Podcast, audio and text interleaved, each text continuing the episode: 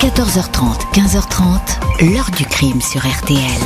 Jean-Alphonse Richard. Madame Bassarabo euh, a marqué l'histoire euh, judiciaire pour avoir tué son mari d'une balle de revolver et expédié son cadavre dans un train, dans une malle. L'affaire déjà était assez peu banale, mais surtout ce qui a retenu l'attention, c'est la, la personnalité très singulière de Madame Bassarabo.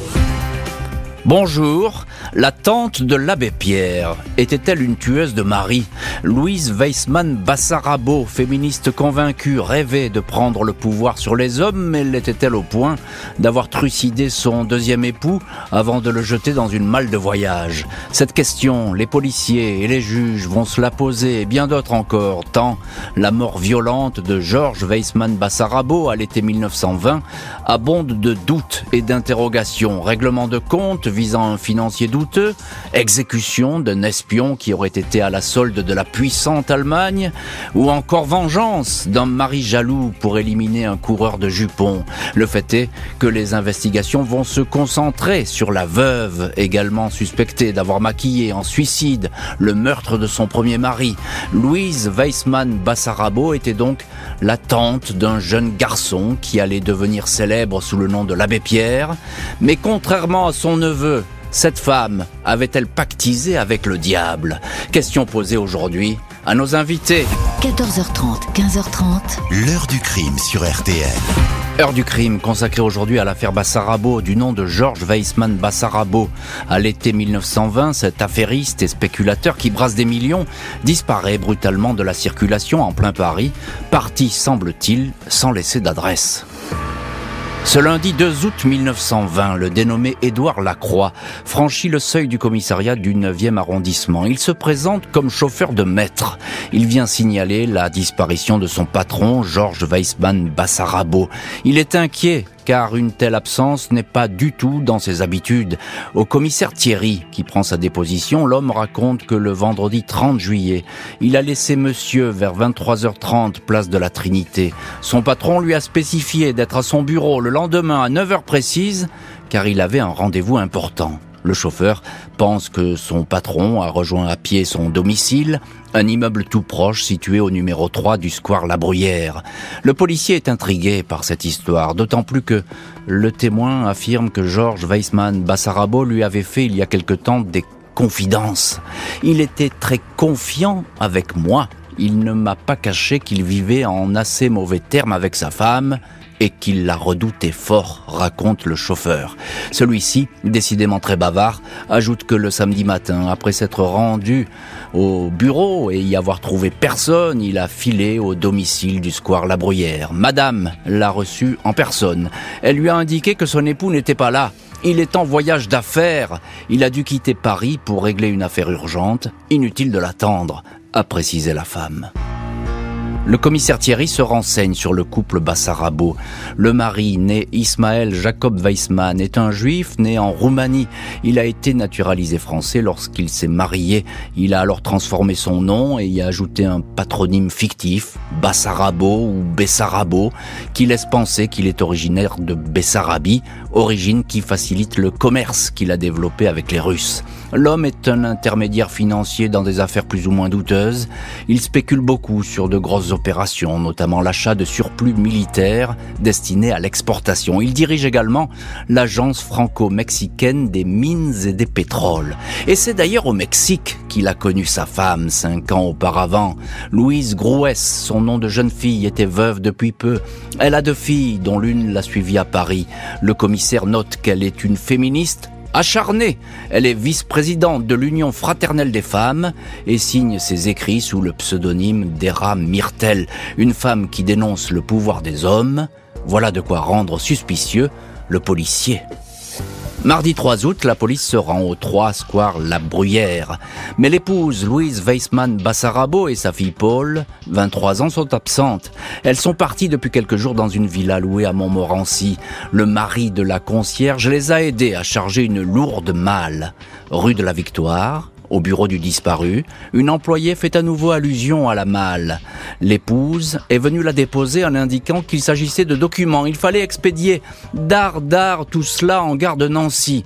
Le lendemain, 4 août, la police fait ouvrir la malle chapelière, couleur kaki, restée à la consigne de Nancy. Elle commençait à dégager une odeur nauséabonde.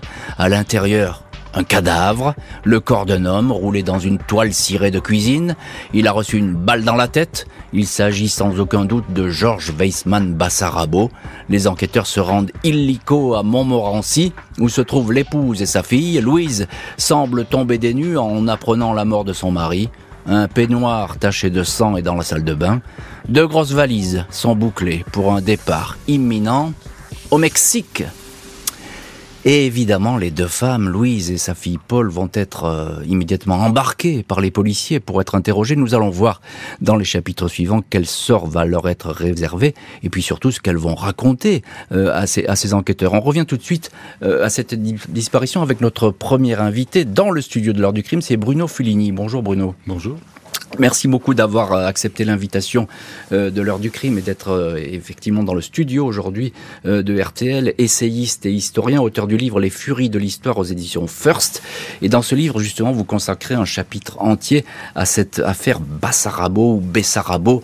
Je vous laisse libre de, de l'orthographe choisie, peu importe. Pourquoi le commissaire Thierry est-il si intéressé à cette affaire et tout de suite il la trouve bizarre? Alors d'abord, il a déjà eu vent, ce commissaire qui fait son métier de commissaire, euh, qui glane un petit peu tout ce qui peut se dire dans le quartier. Il a déjà eu vent de scènes assez violentes entre ses, deux époux. Mhm. C'est une première, une première chose. Dans le quartier, ça se sait. Voilà, ça, se sait. Euh, d'autre part, bon, le, chauffeur est tout de même assez persuasif, donne beaucoup de, de détails. L'attitude euh, de cette épouse est pour le moins curieuse. Euh, bon, même la manière dont elle a reçu le chauffeur, la façon dont elle s'habille, la façon dont elle parle, il y a beaucoup de choses qui sonnent faux. Mm. Euh, donc euh, forcément, le commissaire est au départ un petit peu suspicieux, plus encore qu'il ne le serait, s'agissant à la base d'une famille qui euh, a un petit peu les dehors d'une famille bourgeoise, d'une famille ah bah établie. On n'est pas du tout dans le monde, voilà, on n'est pas du tout dans le monde de la pègre. Mm.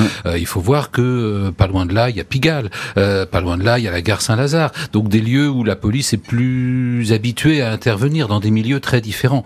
Le square La Bruyère, ses cossus sont des gens qui appartiennent à la bourgeoisie ou au milieu des arts. Euh, et euh, donc on est un peu étonné du comportement de cette femme dont on attendrait qu'elle se tienne un peu mieux. Et puis assez vite, elle va donner des explications embrouillées, euh, des versions très différentes euh, des événements euh, qui vont. Euh, enfin, c'est pas, pas, clair. De, pas clair. de toute façon, c'est pas clair du tout. Bonjour Michel Leroy. Bonjour. Merci beaucoup vous aussi d'être dans le studio de, de l'heure du crime, historien de la littérature, auteur du procès de Madame Bassarabo, la ténébreuse affaire de l'Amazone rouge. Et on va voir pourquoi ça peut être une Amazone rouge, cette femme qui était parue aux éditions euh, de l'Armatan. Euh, Michel Leroy, quel est ce couple? Euh, Georges Weissmann Bassarabo et son épouse C'est un second mariage. Ils se sont connus au Mexique, en plein milieu de la révolution mexicaine, où ils se trouvaient un peu perdus, elle avec ses deux filles, lui dans la déroute financière, cherchant à échapper à, ce conflit de la révolution mexicaine. Et puis, euh, peu à peu, un tendre sentiment naît entre eux. Lui Georges Bassarabo protège euh, Era Myrtel, oui, qui, Madame Jacques, qui est son pseudonyme, veuve Jacques, euh, ainsi que ses deux filles.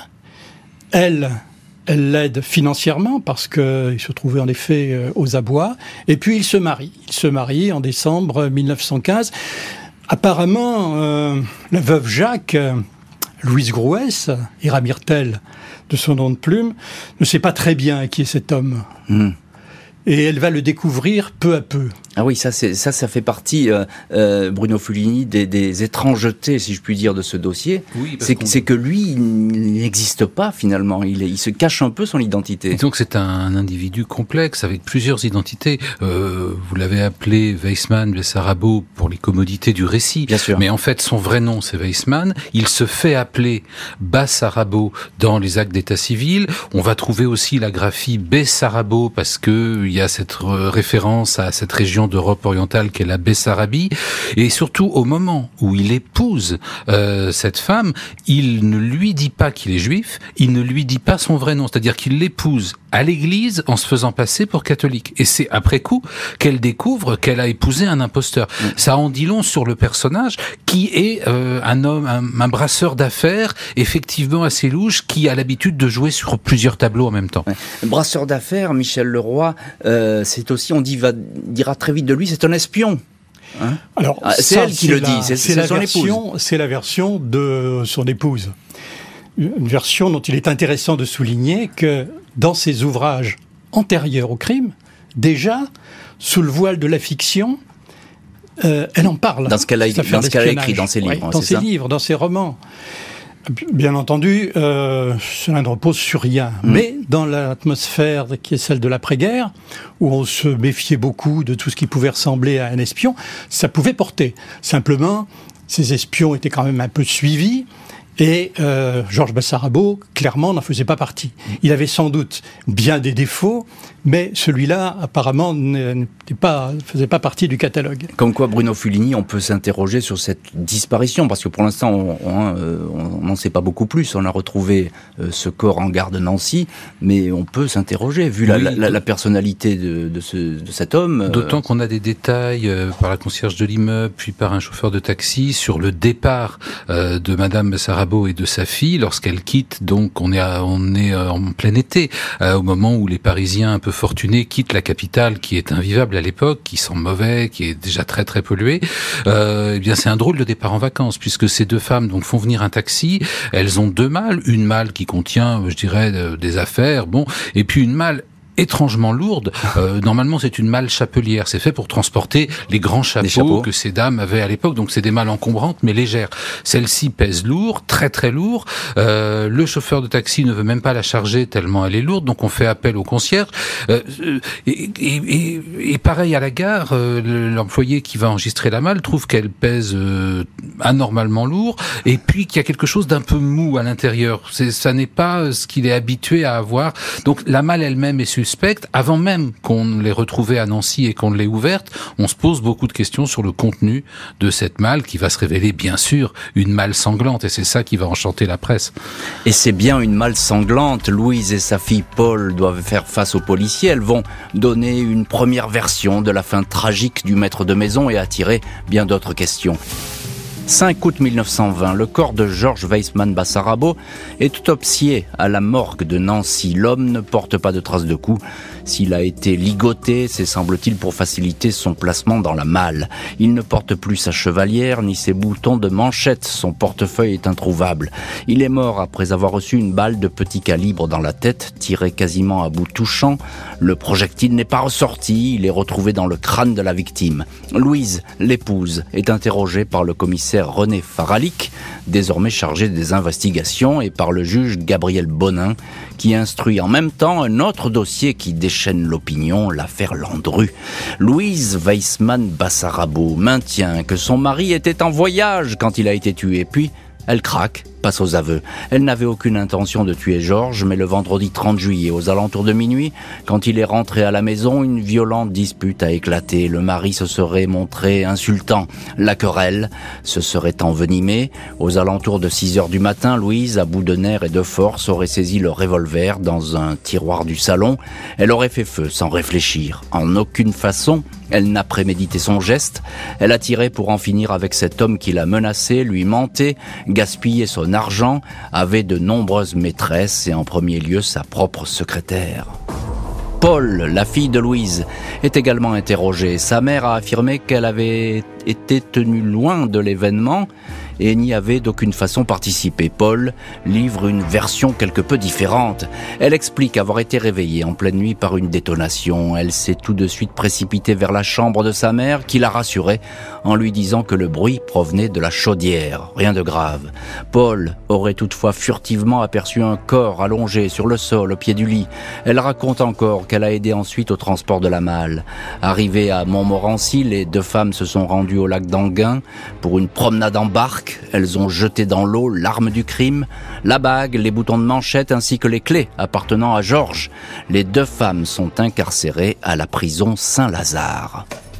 Le juge Bonin ne se satisfait pas de la version servie par la mère et la fille. Selon lui, la tragédie n'aurait rien de spontané.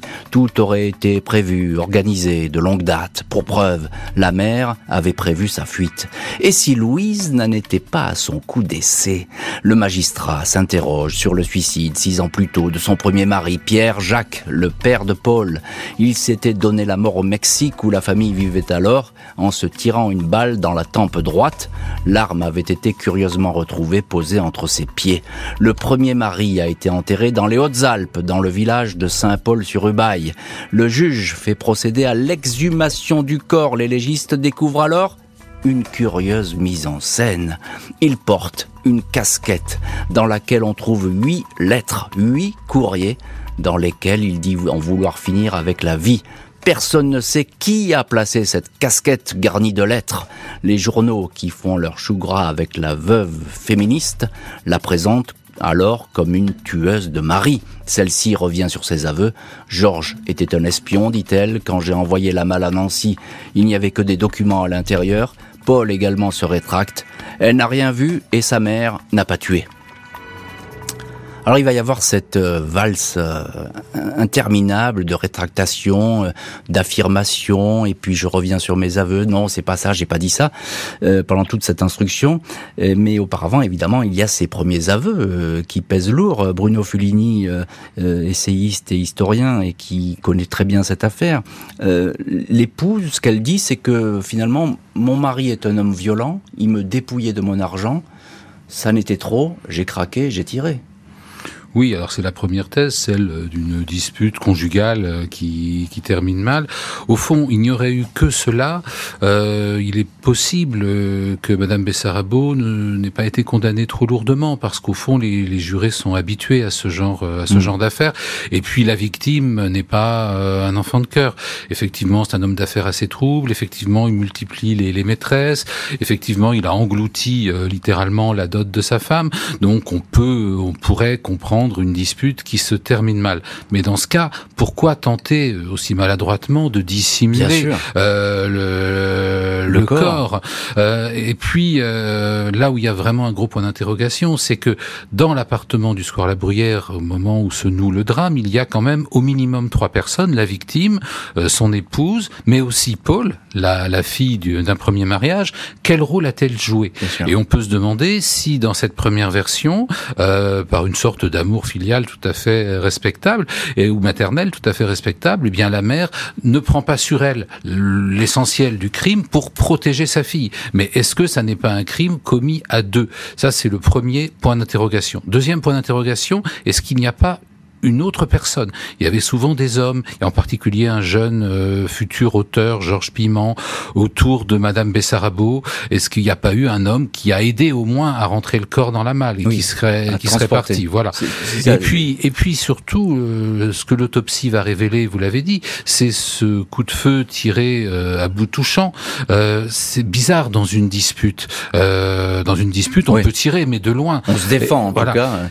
Si euh, par hasard euh, Monsieur Bessarabo a été tué pendant son sommeil, là il n'y a plus de dispute. Euh, il y a assassinat, il y a préméditation, ce qui change absolument tout. Donc cette première version est intéressante, mais peut-être pas satisfaisante. Alors effectivement, et c'est un fil rouge effectivement ce lien entre la mère et la fille, qui sera d'ailleurs jamais clairement établi, mais qui va animer toute cette enquête.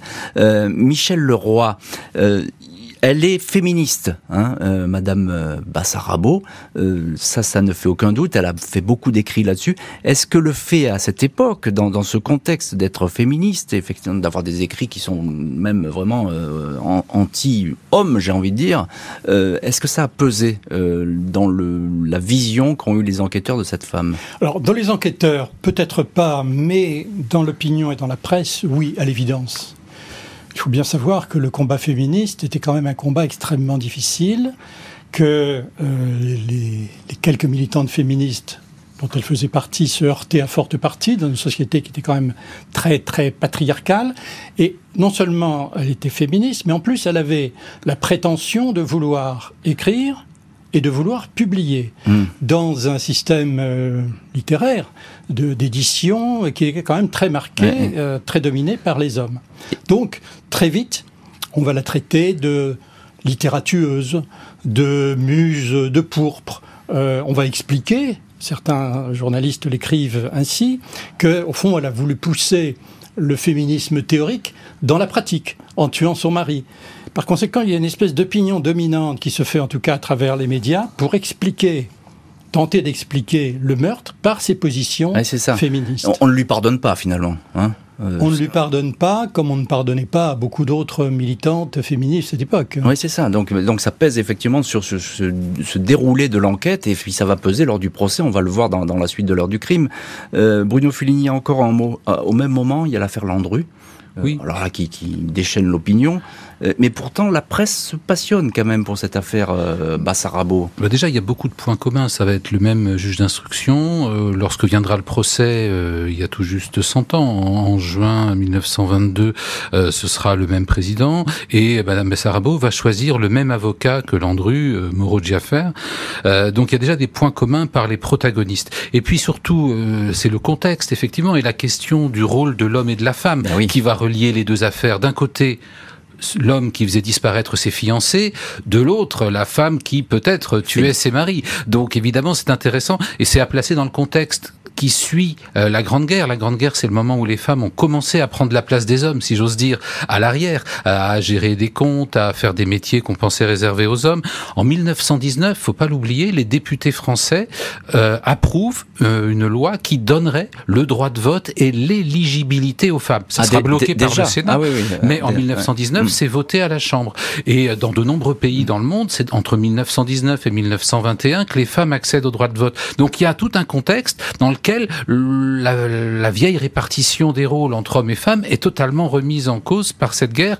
Et enfin, les écrits de cette féministe sont des écrits très offensifs. Elle ne réclame pas l'égalité des droits, elle réclame le matriarcat, la suprématie féminine. Donc évidemment, ça choque beaucoup l'opinion de l'époque. Ça choque l'opinion et ça fait peur quelque part peut-être euh, aux, jurés et aux juges qui vont devoir juger euh, ces deux femmes qui ne vont pas échapper à la cour d'assises, procès à grand spectacle.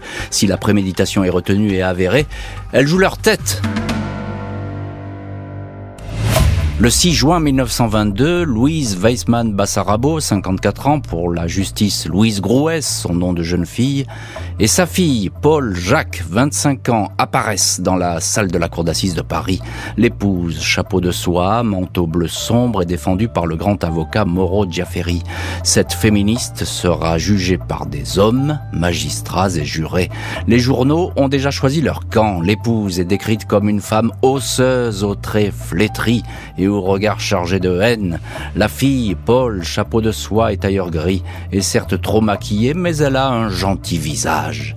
Les deux accusés parlent d'une voix presque étouffée. Louise est interrogée sur un possible mobile. L'argent, une commission de 600 000 francs qu'elle allait toucher de son mari, aurait-elle tué pour empocher cette somme rondelette. Elle dément, certifie que cette histoire est un mythe. Interrogée à son tour, la fille pleure à chaudes larmes. Lors de l'instruction, elle avait déclaré « Nous étions folles. Ma mère voulait envoyer le cadavre le plus loin possible. Aujourd'hui, elle dément.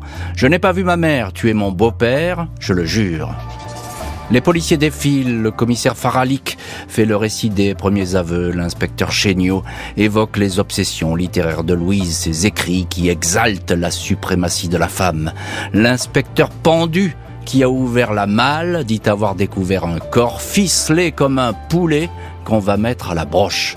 L'épouse indique qu'elle était au courant des liaisons extra-conjugales de son mari. Elle s'en accommodait et fermait les yeux. On m'a traité d'ennemi de l'homme, mais j'ai eu deux maris. J'ai proposé le divorce. Ils sont toujours revenus vers moi, s'exclame-t-elle. L'accusé maintient la thèse d'un règlement de compte sur fond d'espionnage, même si personne n'y croit. Après dix jours d'audience, ni l'argent, ni la jalousie sentimentale ne semblent avoir poussé au crime aucun mobile, le flou total, le procès s'enlise.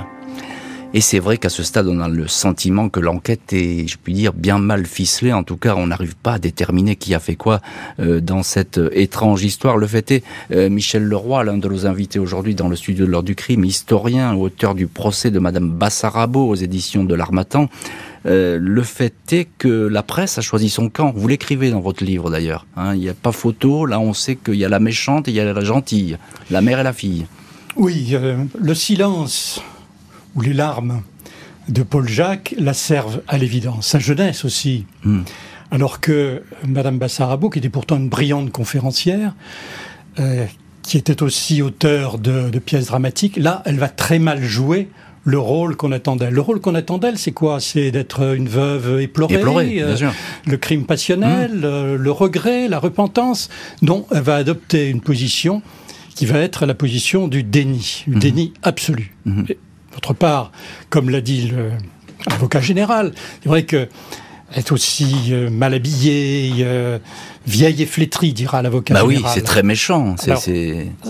du coup, euh, on voit bien que dans ce, dans ce procès, la, la fille va apparaître très vite comme peut-être complice, mais en tout cas une fille assujettie, alors que c'est une mère dominatrice qui apparaît. Et donc, si quelqu'un est responsable, ça ne peut être qu'elle. Ça ne peut être qu'elle. Et pourtant, Bruno Fulini, notre deuxième invité, cette mère, elle défend sa fille.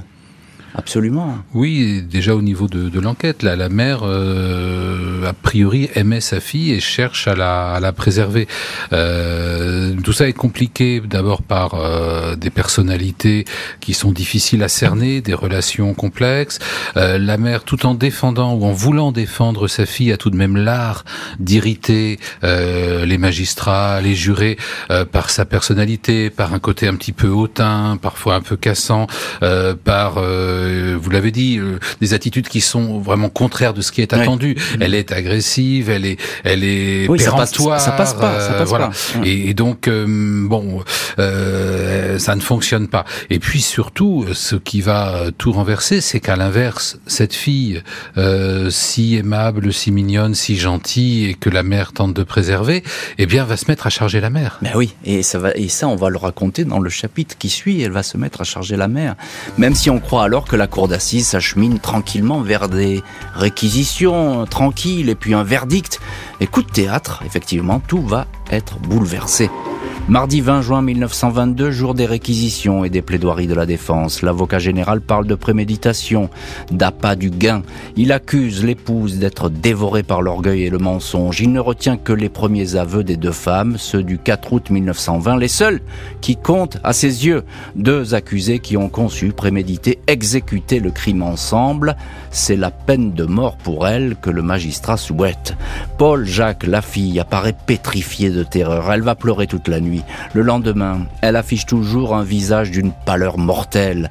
Quand le président lui demande si elle a quelque chose à rajouter avant que les jurés se retirent, elle frissonne et répond ⁇ Je suis innocente, j'ai menti, la vérité, je vais vous la dire ⁇ Dans un silence de cathédrale, elle réitère ses premiers aveux. Au matin du 31 juillet, elle a entendu un coup de feu. Sa mère l'avait enfermée dans sa chambre pour qu'elle ne voie rien, preuve indiscutable de la préméditation du crime. Quand elle a pu sortir, elle a vu le corps, entre lui et moi, il fallait choisir, lui aurait dit sa mère. Paul Jacques accable une mère qui l'a toujours défendue et protégée. La fille dit ainsi avoir naïvement cru au mensonge de sa mère qui lui certifiait qu'elle était innocente. Cette mère qui regarde sa fille avec un sourire énigmatique. À 15h15, les jurés se retirent pour délibérer. 40 minutes plus tard, ils réapparaissent. Louise Grouès est jugée coupable de meurtre avec préméditation. Elle bénéficie de circonstances atténuantes, pas la mort donc, mais 20 ans de travaux forcés elle se serait exclamée J'en ai déjà fait deux, dans 18 ans, je serai encore verte. Sa fille Paul est acquittée. Et voilà donc pour ce revirement, Bruno Fulini, qu'est-ce qu'il faut en penser de ce revirement? Euh, Elle veut sauver sa peau, c'est cette fille qui a peur euh, de, l'échafaud finalement? Alors c'est plus compliqué que ça. D'abord ayons une pensée pour Maître de Moreau de euh, Autant Landru était un client facile, organisé, qui avait qui tenait ses fiches, méthodique. Autant Madame Bessarabo est une cliente compliquée et que dire de la fille, puisque après toutes ces versions, voilà une version nouvelle qui surgit au moment où on pense euh, que, voilà, que le procès se, termine. Euh, une version dans laquelle la, fille charge la mère et se décharge elle-même, euh, ce qui fait que la fille va échapper à toute condamnation, et c'est sans doute le but. Il faut bien avoir ceci à l'esprit, c'est que entre la découverte du crime et le procès, il s'est écoulé donc euh, presque presque deux ans. Euh, ces deux femmes ont fait de la préventive, comme on dit, elles sont en prison. Hein, bon. Et euh, dans la prison pour femmes où elles se trouvent, la, la fille Paul euh, s'est rapprochée d'une co-détenue et en fait elles sont devenues, expliquera-t-elle plus tard, elles sont devenues amantes et elle ne veut pas être séparée de cette ah, femme avec qui elle partage sa vie. Alors ça, on ne le saura que plus tard, mais en fait, elle va sacrifier sa mère à cet amour féminin. donc vous voyez que c'est une affaire qui n'en finit pas en réalité. Et donc Madame Bessarabo se retrouve très lourdement condamnée. Elle échappe à la guillotine, mais à l'époque, il était quand même très rare qu'on oui, en général, les femmes étaient voilà pour toutes euh, sortes de raisons. Euh, les, les, femmes, même euh, lorsque le crime était plus évident, échappaient à la guillotine. C'est très rare qu'on guillotine des femmes. 20 ans de travaux forcés, c'est tout de même une, une peine très lourde, euh, dont par contre Paul se trouve totalement exempté, innocenté. Elle va sortir et elle va vivre avec cette jeune femme qu'elle a connue en détention et qui entre-temps a été libérée. Michel Leroy, est-ce qu'on peut imaginer que finalement il y a eu une entente entre ces deux femmes, un partage du feu en quelque sorte, la mère disant bon écoute charge-moi et puis euh, euh, tant pis advienne que pourra, je me sacrifie pour toi. Alors en principe, lorsqu'elles étaient en détention à Saint-Lazare, elles ne pouvaient pas communiquer. Elles ne vivaient pas dans les mêmes départements. Euh, Paul Jacques, sa fille, se trouvait avec les filles publiques. Et Madame Bassarabo, elle se trouvait avec les détenus qui étaient en attente euh, de procès. Mais de fait, elles ont pu communiquer. Elles ont, on sait qu'elles ont communiqué par des témoignages, notamment en échangeant des papiers. Mhm. On sait qu'elles ont pu communiquer également au moment où Paul Jacques était gravement malade, atteinte de la grippe, et à ce moment-là, on pensait qu'elle allait mourir. Et sa mère a été à son chevet. Là, il y a eu très certainement une entente. Est-ce que l'entente débouche sur euh, cet aveu euh, terrible euh, c'est difficile, c'est difficile à croire, mais c'est une possibilité qu'on ne peut pas complètement euh, écarter. Exclure, bien sûr, parce que effectivement, Bruno Fulini, excusez-moi, mais on a du mal à les suivre les deux, la mère et la fille. on ne sait pas, on sait pas depuis le début qui a fait quoi. On a l'impression qu'elles sont interchangeables dans ce crime. C'est tout l'intérêt de cette affaire, c'est qu'en fait, on peut bâtir euh, une demi-douzaine de récits différents du même crime. Euh, ce serait un fabuleux exercice de style pour un auteur de polar, euh, puisque de l'affaire d'espionnage à la dispute conjugale, en passant par euh, toutes sortes de scénarios où la mère seule, la fille seule, ou les deux femmes ensemble tuent, on a toutes sortes de possibilités. Euh, et comme on n'a pas d'autres témoins finalement que ces deux femmes mises en accusation, l'une qui va être condamnée, l'autre qui va être innocentée, en fait, nous en sommes réduits à des hypothèses. Moi, ça me fascine. Véritablement, ça me fascine de penser que cette affaire, qui a donné lieu à un procès, à une condamnation, au fond, demeure 100 ans après, aussi mystérieuse. Et je me garderais bien de dire ça s'est passé comme ça. Je n'y étais pas, euh, mais je suis fasciné d'abord par l'inventivité de Madame Bessarabo qui va réussir. Et là, on voit que c'est une romancière aussi, qui va réussir à raconter de plusieurs manières différentes euh, un scénario en s'appuyant sur quelques faits indubitables. Mais comment ces faits se relient-ils entre eux? Au fond, nous en sommes toujours aujourd'hui réduits aux conjectures un point d'interrogation. Le fait est que Louise Grouès prend le chemin de la prison pour au moins 18 ans. La fille accusatrice va revenir sur ses aveux, mais trop tard. En 1929, soit huit ans après le verdict de la cour d'assises, Paul Jacques se rend chez le procureur de la République de Paris pour raconter qu'elle a menti lors du procès. Sa mère ne l'avait absolument pas enfermée dans sa chambre et le crime n'a jamais été prémédité. À cette époque, la mère et la fille se sont réconciliées, Paul multipliant les visites à la prison centrale des femmes de Rennes. Les avocats vont alors présenter une demande de révision du procès, soumettre également une demande de grâce pour la condamner, autant de démarches qui ne connaîtront pas de suite. Le 21 mars 1932, Louise Grouet ex-épouse Jacques, ex-épouse Weissmann Bassarabo, est emporté par une tuberculose osseuse et s'éteint à l'Hôtel Dieu de Rennes. Paul Jacques, dénonciatrice honteuse, finira par se retirer dans un couvent des bénédictines. Son neveu, Henri Grouès, devenu prêtre et bientôt célèbre sous le nom de l'abbé Pierre, continuera à prier pour le salut de sa tante et de sa cousine. Et voilà donc pour cette euh, fin d'histoire avec ce, repentir bien tardif à nouveau de, la fille euh, qui avait accablé sa mère lors du procès. Euh, Michel Leroy, vous avez, je crois, eu accès aux, dernières lettres, aux derniers écrits de la condamnée. Et elle dit jusqu'au bout, elle va dire je suis innocente. Elle reste dans le, dans le déni, dans une lettre qui est envoyée au directeur de la prison Elle était sur le point d'obtenir une grâce du fait de son état de, santé, mais euh, elle va mourir, elle va mourir avant, et du fait également des nouveaux éléments qui étaient intervenus suite au témoignage de sa, de, ou aux aveux de sa fille. Euh, elle reste dans le déni, mais elle est à ce moment-là vraiment transformée. Mmh. Et il est tout à fait étonnant de voir que quelqu'un qui ne l'aimait pas beaucoup, qui était un auteur dramatique, qui l'avait accablé au moment du procès, écrit elle est morte dans l'apostolat et la sainteté. Ah oui, à ce point-là. C'est-à-dire que euh, pendant ces, années de, prison, elle a eu une conduite absolument exemplaire. Elle aidait euh, ses, les co-détenus. Euh, elle voyait régulièrement sa fille. Elle bénéficiait, grâce à l'héritage de son premier mari, elle bénéficiait de conditions relativement favorables. Et ça lui permettait de, secourir toutes ces femmes qui étaient souvent très, très démunies, soit pendant la détention, soit surtout à leur sortie. Et il est très intéressant de voir aussi que euh, l'opinion s'est un peu retournée. C'est ça. L'opinion qu'il a euh, détestée, d'un seul coup, va dire bah, finalement la mère, euh, la mère sacrificielle, celle qui est sacrifiée par sa fille pour se sauver, et celle qui accepte de se sacrifier pour, pour sa fille, qui accepte les aveux de sa fille, qui ne les contredit mm. pas, et euh, l'opinion s'est retournée. L'opinion se retourne, en tout cas euh, telle qu'elle est exprimée par les par les médias de l'époque. Euh, Bruno Fulini, est-ce que on, sait qui qui a tué aujourd'hui avec certitude? Alors déjà, ce que l'on peut dire, c'est que le premier mari n'a sans doute pas été assassiné. Hein, euh, Paul Jacques, euh, c'est sans doute celui dont on retrouve le chapeau dans le cercueil euh, rempli de, lettres. Et, d'ailleurs, au moment du procès, elle n'est pas condamnée pour l'assassinat ou le meurtre du premier. Même si l'avocat général dit, moi, j'ai la conviction que c'est elle. Tout à fait, mais on manque tellement de preuves que bon, le procès ne se fait pas là-dessus. On reste sur des soupçons qui sont sans doute exagérés, injustes. ensuite, il est certain que Weissmann dit Bessara a été tué chez lui euh, à bout touchant. Par qui? Franchement, aujourd'hui encore, je suis incapable de le dire. Ça peut être son épouse, ça peut être Paul Jacques, donc la fille d'un premier mariage de, de Madame Bessarabo.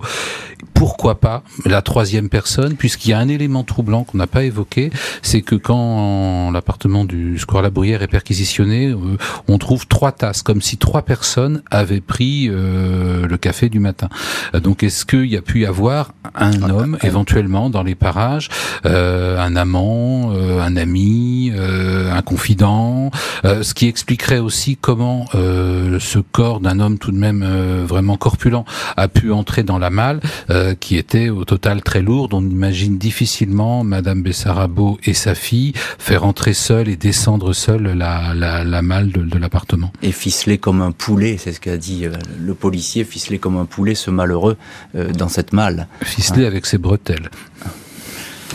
Voilà qui est dit. Merci beaucoup euh, Bruno Fulini, euh, auteur du livre Les Furies de l'Histoire aux éditions First, et puis Michel Leroy, auteur du procès de Madame Sarabo paru chez L'Armatan, d'avoir été les invités de l'heure du crime. Merci à l'équipe de l'émission. Justine Vignot, Marie Bossard à la préparation, Boris Pirédu était à la réalisation.